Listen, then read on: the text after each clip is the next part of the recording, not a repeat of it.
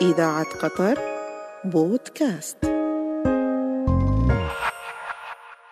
عمالقة الأعمال تعد من أكبر الشركات المنتجة للتكنولوجيا في العالم. تحولت من متجر صغير لبيع الأرز والسكر إلى واحدة من الإمبراطوريات الاقتصادية التي لا تضاهى. تغزو منتجاتها كل البيوت، كما تحتل المركز الثاني عالمياً في براءات الاختراع بعد شركة إي بي أم. إنها سامسونج أسطورة كوريا الجنوبية التي بفضل عزمها أصبحت من عمالقة الأعمال. فكيف كانت البداية وما أسرار الحكاية؟ ما حدود هذه الإمبراطورية الاقتصادية وما القصة وراء النجاح المبهر لهذا العملاق الكوري؟ إليكم قصة النجاح الملهمة. أنت تستمع إلى إذاعة قطر بودكاست. كانت بداية الأسطورة الكورية متواضعة للغاية، وقد قام مؤسسها بيونغ شول لي بافتتاح متجر صغير لبيع السكر والأرز سنة 1938.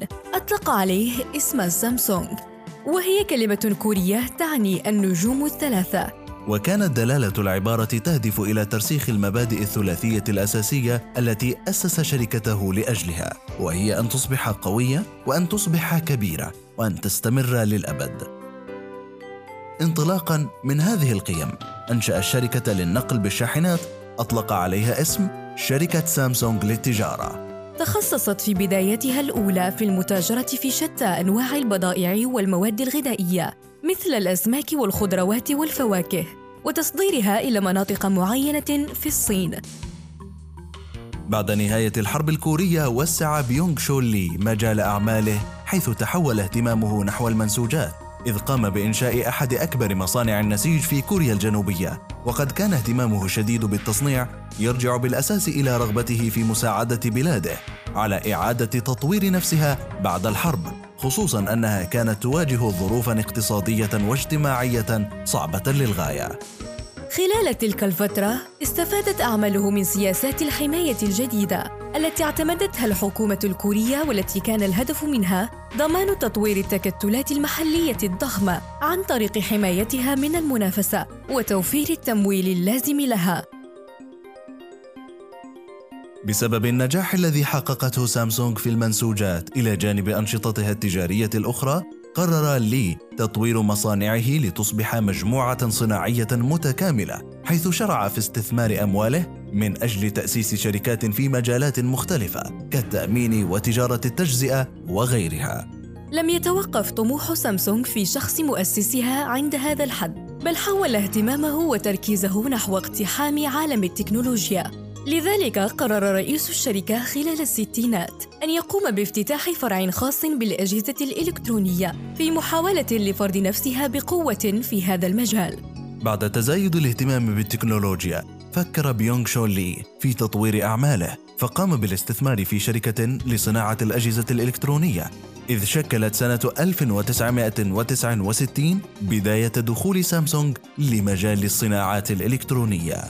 في هذه السنة إذن تأسست سامسونج للإلكترونيات تحت اسم سامسونج سانيو للإلكترونيات، وتمكنت من صناعة أجهزة التلفاز الأبيض والأسود سنة 1970، ثم أجهزة كهربائية منزلية أخرى مثل الغسالات والثلاجات، وقامت بتصديرها نحو الخارج لتمتد عالمياً مع نهاية سبعينات القرن الماضي، وتوسع ابتكاراتها في مجال الإلكترونيات مع التركيز على التقنية والاهتمام بالبحث والتطوير. خلال الثمانينات بدأت سامسونج في التركيز بشكل أكبر على مجال الإلكترونيات، فقامت بإطلاق أجهزة التلفزيون الملونة، الحواسيب الشخصية، مشغل الفيديو والمسجلات الصوتية. وفي هذه الفترة تعاظمت صادرات الشركة إلى أمريكا الشمالية. أدى احتدام المنافسة في عالم التقنيات إلى تطويرها لنظام الهاتف المحمول عام 1992، وفي خلال هذه السنة أيضاً اعتبرت سامسونج الشركة الأولى عالمياً في صناعة رقاقات الحواسب الآلية، إلى أن تفوقت عليها شركة إنتل بعدها بفترة قصيرة. غير أن سنة 1995 كانت محطة فارقة في مسار الشركة الكورية، حيث نجحت في صناعة أول شاشة تلفزيون LCD لتحدث من بعدها ثورة في عالم صناعة أجهزة التلفاز. وفي منتصف التسعينات احتلت سامسونج الصدارة مع وصول 17 من منتجاتها إلى أفضل 5 مراتب في السوق العالمي.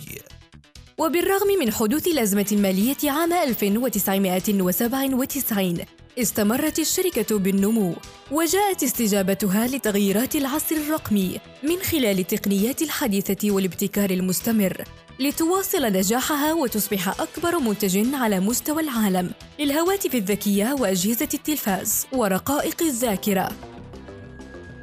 مع حلول سنة 1999 أطلقت الشركة أول جوال قادر على الاتصال بالإنترنت، وكانت هذه نقطة تحول حقيقية في مصادر أرباح سامسونج التي هيمنت عليها الجوالات. في بداية الألفية الجديدة قدمت سامسونج للعالم جهاز تلفزيون فائق الوضوح، وفي عام 2010 أطلقت أول جيل من هواتف جالاكسي اس، والذي شهد إقبالاً تخطى ملايين المبيعات في بداية عهده، كما أصبح من أفضل الهواتف الذكية في العالم. كما هو الحال كل عام، منذ ما يقرب 10 سنوات تفوقت شركة سامسونج الكورية على منافسيها، واعتلت منصة أكبر تجار الهواتف الذكية في العالم، كما يؤكد أحدث تقرير نشرته شركة أنالتيكس المختصة في تقديم وتحليل المعطيات أن العملاق الكوري حافظ على تربعه على عرش صناعة وبيع الهواتف المحمولة سنة 2019. أما بالنسبة للمرتبة الثانية فقد كانت المعركة شرسة بين أبل وهواوي، لكن العملاق الصيني حسم المنافسة النهائية لصالحه ليصبح الثاني على مستوى العالم. بناء على هذه المعطيات فقد قامت سامسونج بتحطيم الرقم القياسي الخاص بها قبل عام، فبحلول نهاية عام 2019 كانت الشركة المصنعة قد شحنت بالضبط 295 مليون هاتف ذكي في جميع أنحاء العالم. هذا الرقم يعطيها 20.9% من حصة السوق، وبالمقارنة بالعام قبله شحنت سامسونج 291 مليون جهاز في عام 2018، وهو ما يعادل 20.3% من حصة السوق. بالنسبة لسنة 2020 فخلال الفصل الثاني من هذا العام توافقت شركة هواوي الصينية على مجموعة سامسونج الكورية الجنوبية بصفتها الشركة الأكثر مبيعاً للهواتف الذكية في العالم، كما أفادت مجموعة كاناليس للأبحاث في هذا القطاع. وقالت كاناليس إن الشركة الصينية قامت بشحن 55.8 مليون هاتف متجاوزة سامسونج للمرة الأولى، بعد أن استقرت مبيعاتها فيما يقرب 53 مليون وحدة. لكن هذه المعطيات تبقى غير معبرة بصدق عن هيمنة هواوي، لكونها لا تزال أضعف من سامسونج على مستوى الأسواق الخارجية. أصبحت شركة سامسونج الكورية واحدة من أهم وأكبر الشركات على مستوى العالم، بل ومن أكثرها تحقيقاً للمبيعات والأرباح، فهي تمتلك فروعاً ومنافذ بيع في العديد من دول العالم، وهو ما يجعلها تحقق أرباحاً سنوية صافية تقدر بملايين الدولارات. يصف الكثير من أهل الاختصاص شركة سامسونج اليوم بالإمبراطورية الاقتصادية، ولا عجب في ذلك، فقد أصبحت تساهم لوحدها بما يقرب من 5 صادرات كوريا الجنوبية، إذ تعتبر سامسونج إلكترونيكس وهي واحدة فقط من شركات المجموعة ثانية أكبر شركة التكنولوجيا في العالم بعد أبل، وفقاً لقائمة فوربس لعام 2018، حيث بلغت قيمتها السوقية 325 مليار دولار، وإجمالي أصولها 293 مليار دولار، وأرباحها السنوية 41 مليار دولار، والمبيعات 224.6 مليار دولار، وهي أرقام لا تستطيع تحقيقها آبل، جوجل ومايكروسوفت مجتمعة.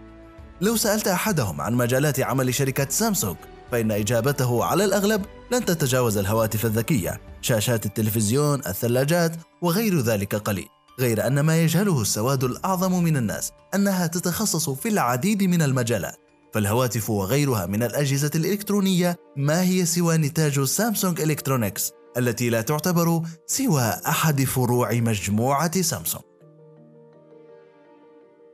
في الوقت الحالي تعمل حوالي 80 شركات تحت اسم سامسونج.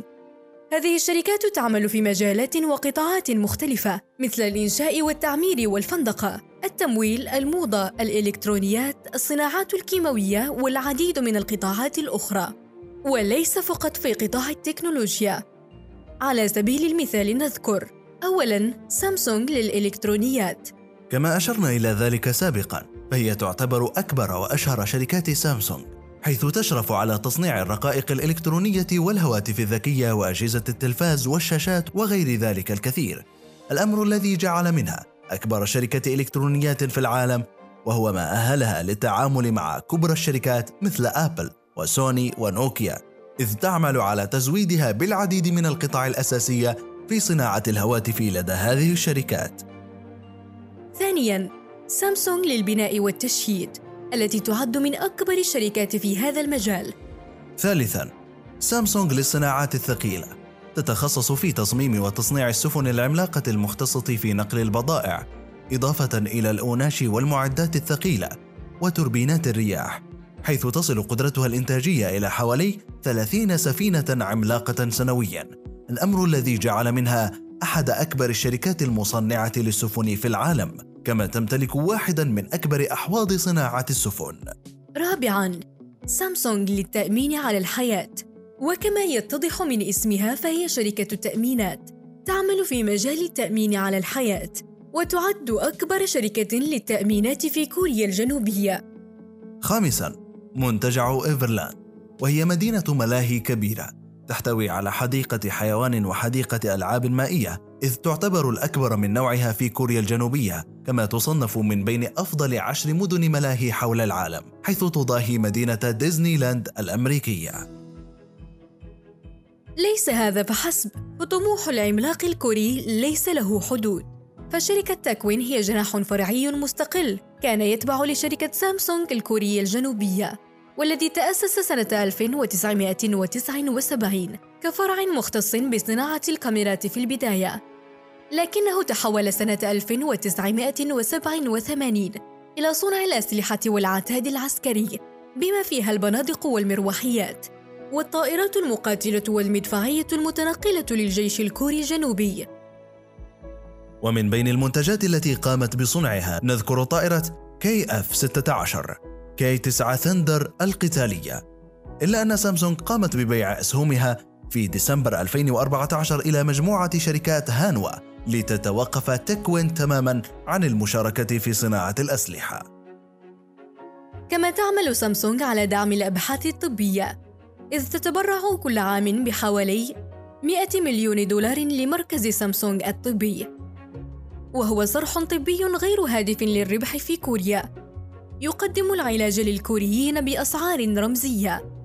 على صعيد آخر تحاول سامسونج بشكل كبير أن تكون منتجاتها صديقة للبيئة، وتنطلق من قيمة المحافظة على كوريا الجنوبية ومناخها وطبيعتها، لذا تحاول التقليل تدريجيا من اعتمادها على مصادر الطاقة الملوثة واستبدالها بمصادر طبيعية قدر الإمكان، هذا إلى جانب تركيزها على تطوير الذكاء الاصطناعي في مختلف مناحي الحياة. استطاعت سامسونج الحفاظ على المرتبة السادسة بين أفضل العلامات التجارية في العالم، وذلك حسب مؤشر إنتربراند ل3 أعوام على التوالي من 2017 إلى 2019، ويرجع ذلك إلى إمكانيات النمو الفائقة التي تعتمد على التكنولوجيا المستقبلية مثل تقنيات الجيل الخامس والذكاء الاصطناعي وإنترنت الأشياء والسيارات ذاتية القيادة. كما عزز الإطلاق المستمر للمنتجات المبتكرة ريادة سامسونج، كما وصلت تميزها في مجال الهواتف بالإصدار الجديد من سلسلة جالاكسي فولد القابل للطي، بالإضافة إلى الريادة في أجهزة العرض المرئي كإطلاق شاشات كيوليد 8K. لقد فرضت سامسونج نفسها كلاعب رئيسي في عالم صناعة الإلكترونيات والذكاء الاصطناعي في العالم، منذ تأسيسها في عام 1969 إلى غاية اليوم، نتيجة خطتها لتصبح شركة ريادة عالمية، أصبحت سامسونج إلكترونيكس اليوم تضم أكثر من 25 مركز إنتاج في العالم، بالإضافة إلى 59 فرع للمبيعات في أكثر من 46 دولة. وتركز الاستراتيجية العالمية للشركة على 7 مناطق محددة تعتبر ذات أهمية بالنسبة لها، ويتعلق الأمر بكل من أمريكا الشمالية، أوروبا وجنوب شرق آسيا، الشرق الأوسط وشمال أفريقيا، الصين وأمريكا اللاتينية. توظف شركة سامسونج حالياً حوالي 250,000 موظف في أكثر من 50 دولة حول العالم. وقد تم تقييم الشركة من قبل مجلة بزنس ويك العالمية كواحدة من أسرع العلامات التجارية نمواً في العالم، حيث جاء ترتيبها في المرتبة 21 على مستوى العالم. تضم شركة سامسونج حوالي 50,000 باحث لا يتوقفون عن التطوير والابتكار، وهو رقم يساوي أو يتجاوز مجموع عدد الباحثين في دول قائمة بذاتها، بما فيها من جامعات ومراكز بحث علمية.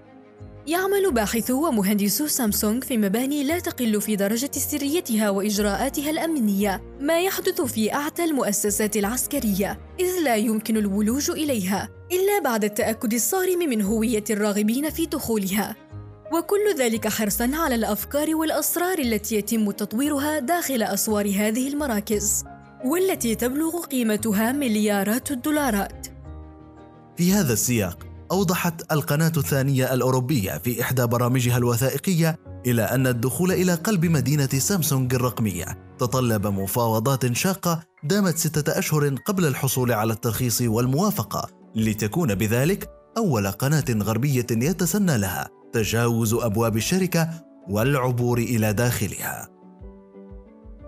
كما تعمل سامسونج على تشجيع الابتكار في مجال التكنولوجيا، وذلك عبر قيامها بدعم الموظفين أصحاب الأفكار المبتكرة عن طريق تمكينهم من التفرغ التام لتطوير أفكارهم، مع إمكانية العودة لوظائفهم الرئيسية، ما إذا لم تحقق مشاريعهم نجاحاً خلال 5 سنوات.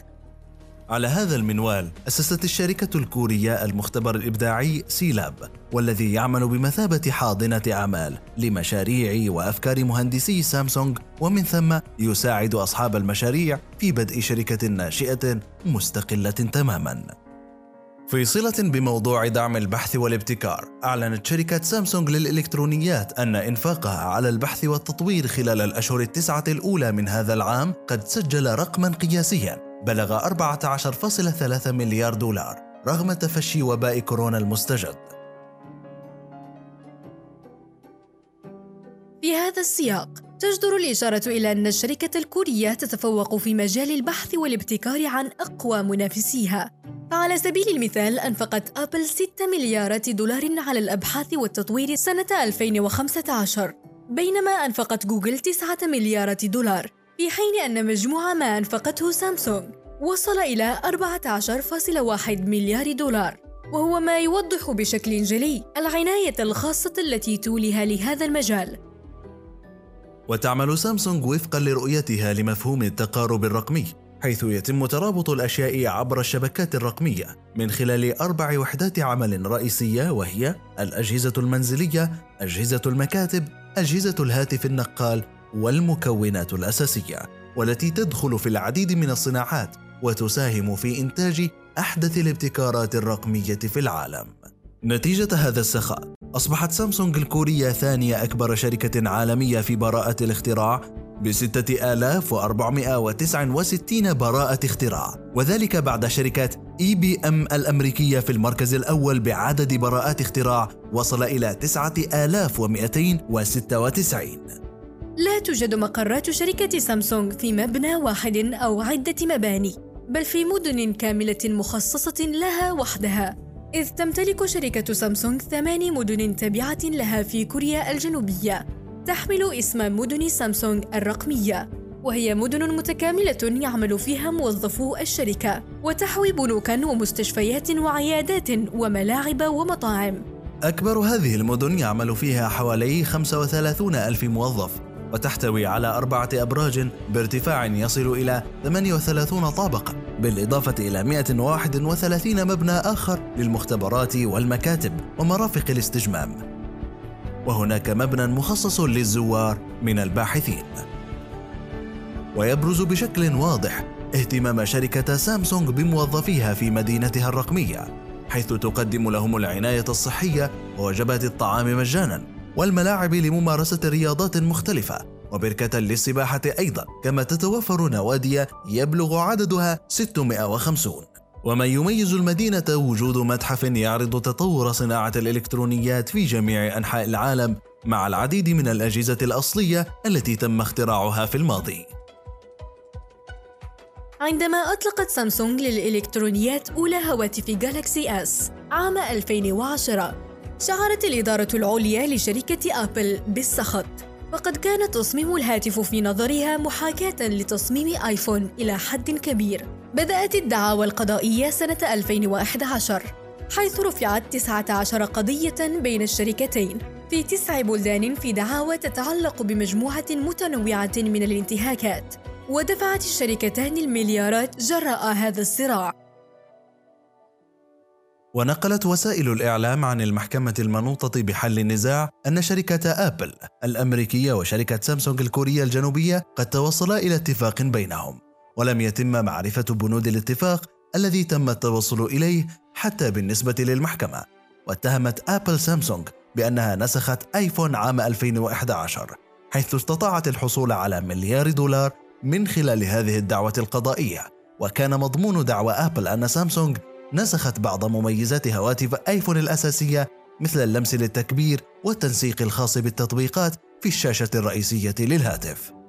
لم ترضخ سامسونج لحكم $1 مليار، حيث مع استمرار القضية لسنوات استطاع محامو سامسونج تخفيض المبلغ إلى $539 مليون تقوم سامسونج بدفعهم لشركة آبل وفقاً للحكم.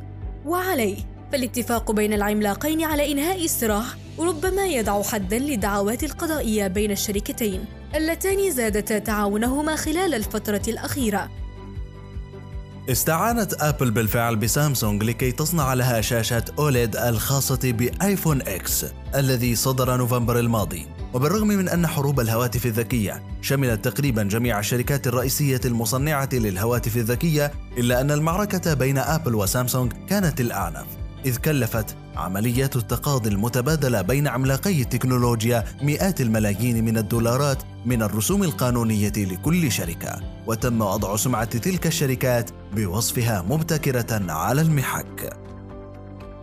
في بحثنا عن أسرار أسطورة كوريا الجنوبية، قادنا التقصي إلى أن سامسونج ناهجت استراتيجية عمل مختلفة مقارنة بمنافسيها الآخرين في كوريا الجنوبية وخارجها، فلقد أدركت مبكراً مكانة وأهمية البحث والتطوير في الشركة، وأرادت أن يتعرف عليها العالم كعلامة تجارية عالمية متميزة وفريدة.